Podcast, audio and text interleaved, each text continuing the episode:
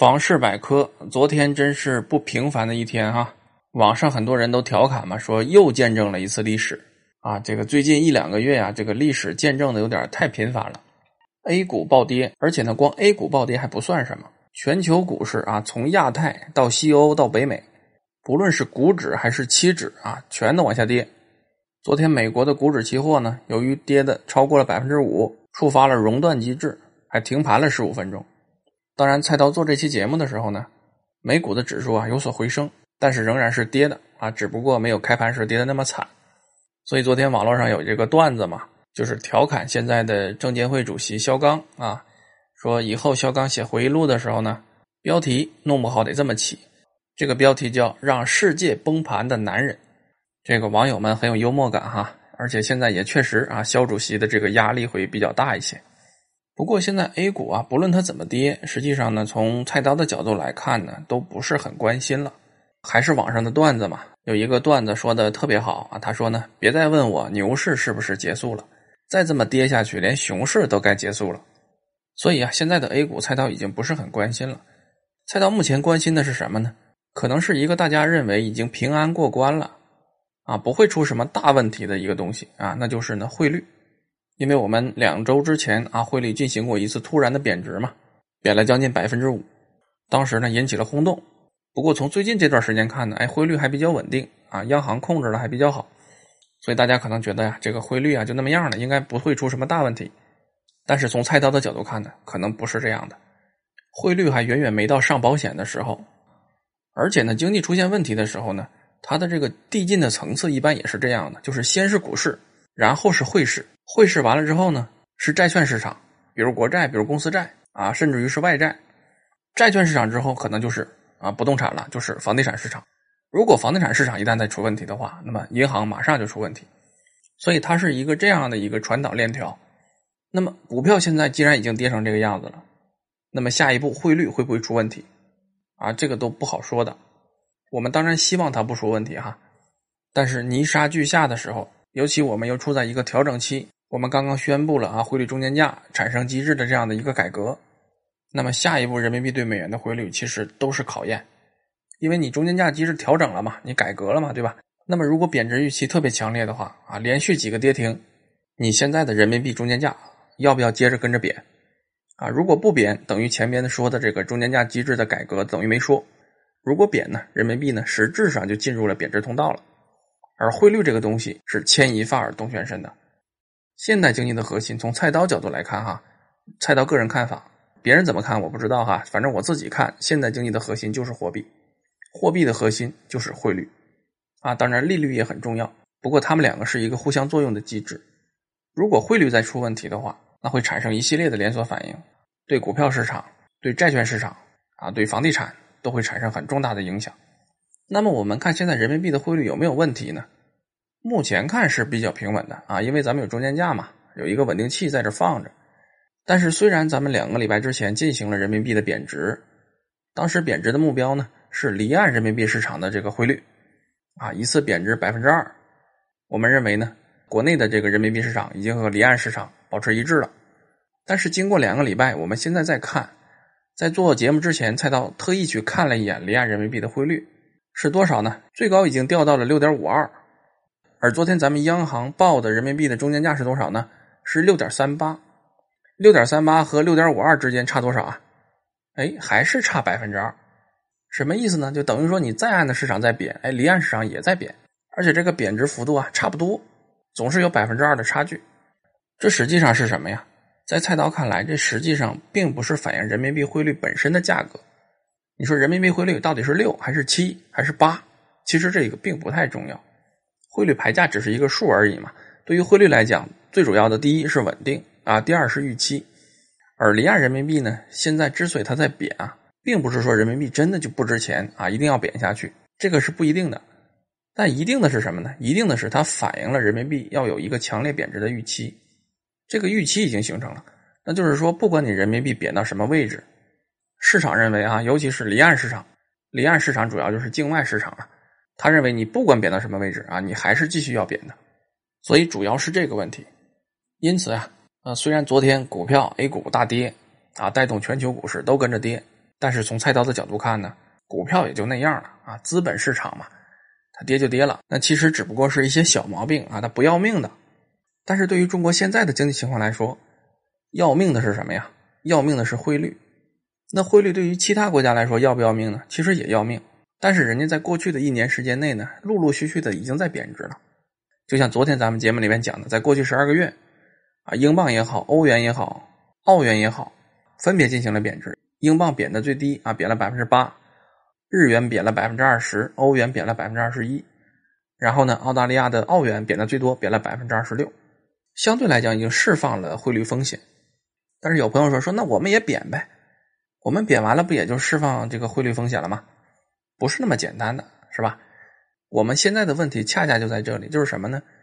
就是太多的政策目标啊，集中在一块儿，挤到一起了，然后形成一个什么局面呢？叫左右为难。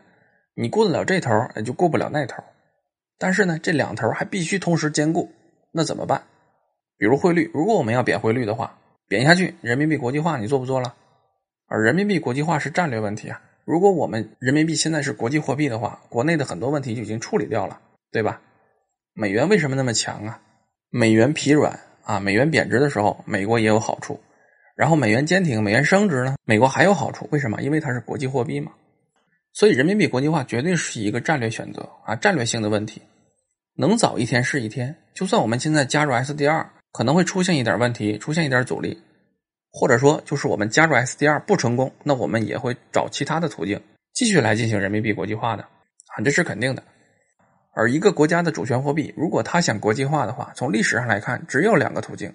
第一个金本位啊，比如第一代的世界货币英镑，它就是通过金本位啊。第二代的世界货币美元，最开始也是金本位的，后来是金汇兑本位，他们都是通过先完成金本位，然后再变成国际货币的。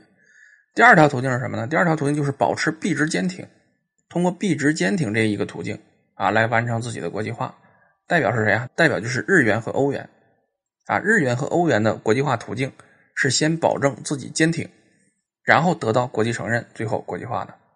那对于我们来讲，能走的路只有是保持币值坚挺这一条路啊，其他路径是没法选的。比如金本位啊，为什么不行？咱们之前有节目里面已经说过了。那如果你要国际化，你就要币值坚挺，你要币值坚挺就不能贬值，对吧？这是一个政策目标。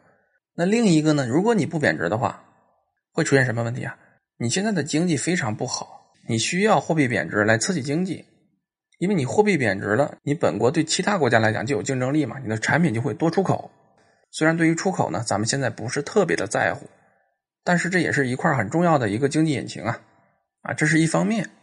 就算出口我们不考虑的话，货币贬值还有一个好处是什么呢？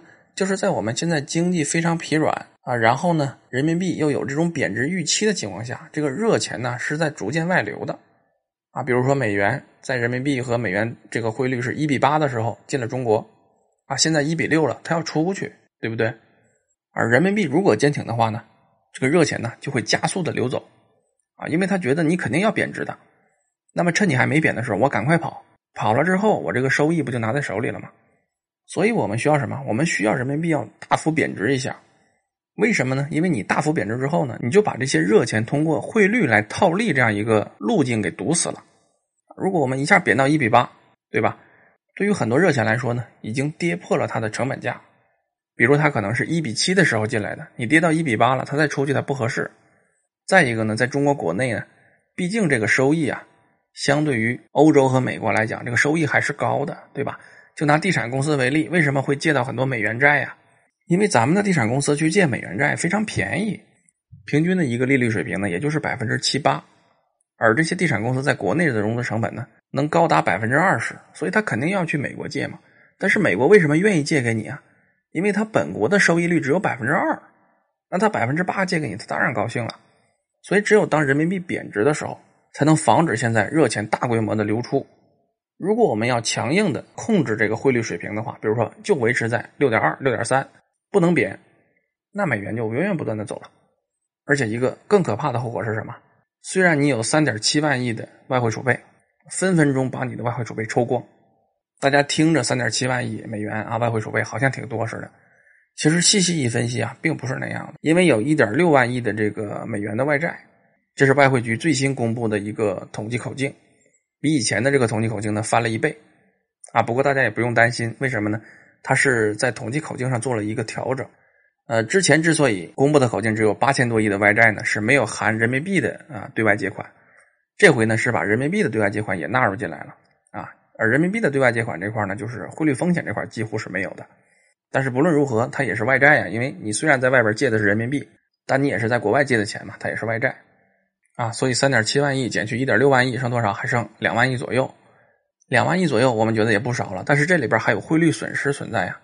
你比如说美元一比八时候进来的，现在一比六它要走，对吧？什么意思啊？就是它可以用更少的人民币换成更多的美元走。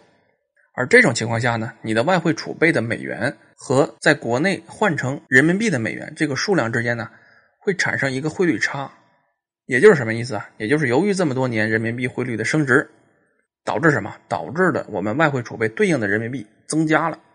所以，如果我们设想一个极端情况的话，就是说境内所有的美元都要一下子撤走，那么咱们这个两万亿美元的外汇储备啊，实际上是不够换的。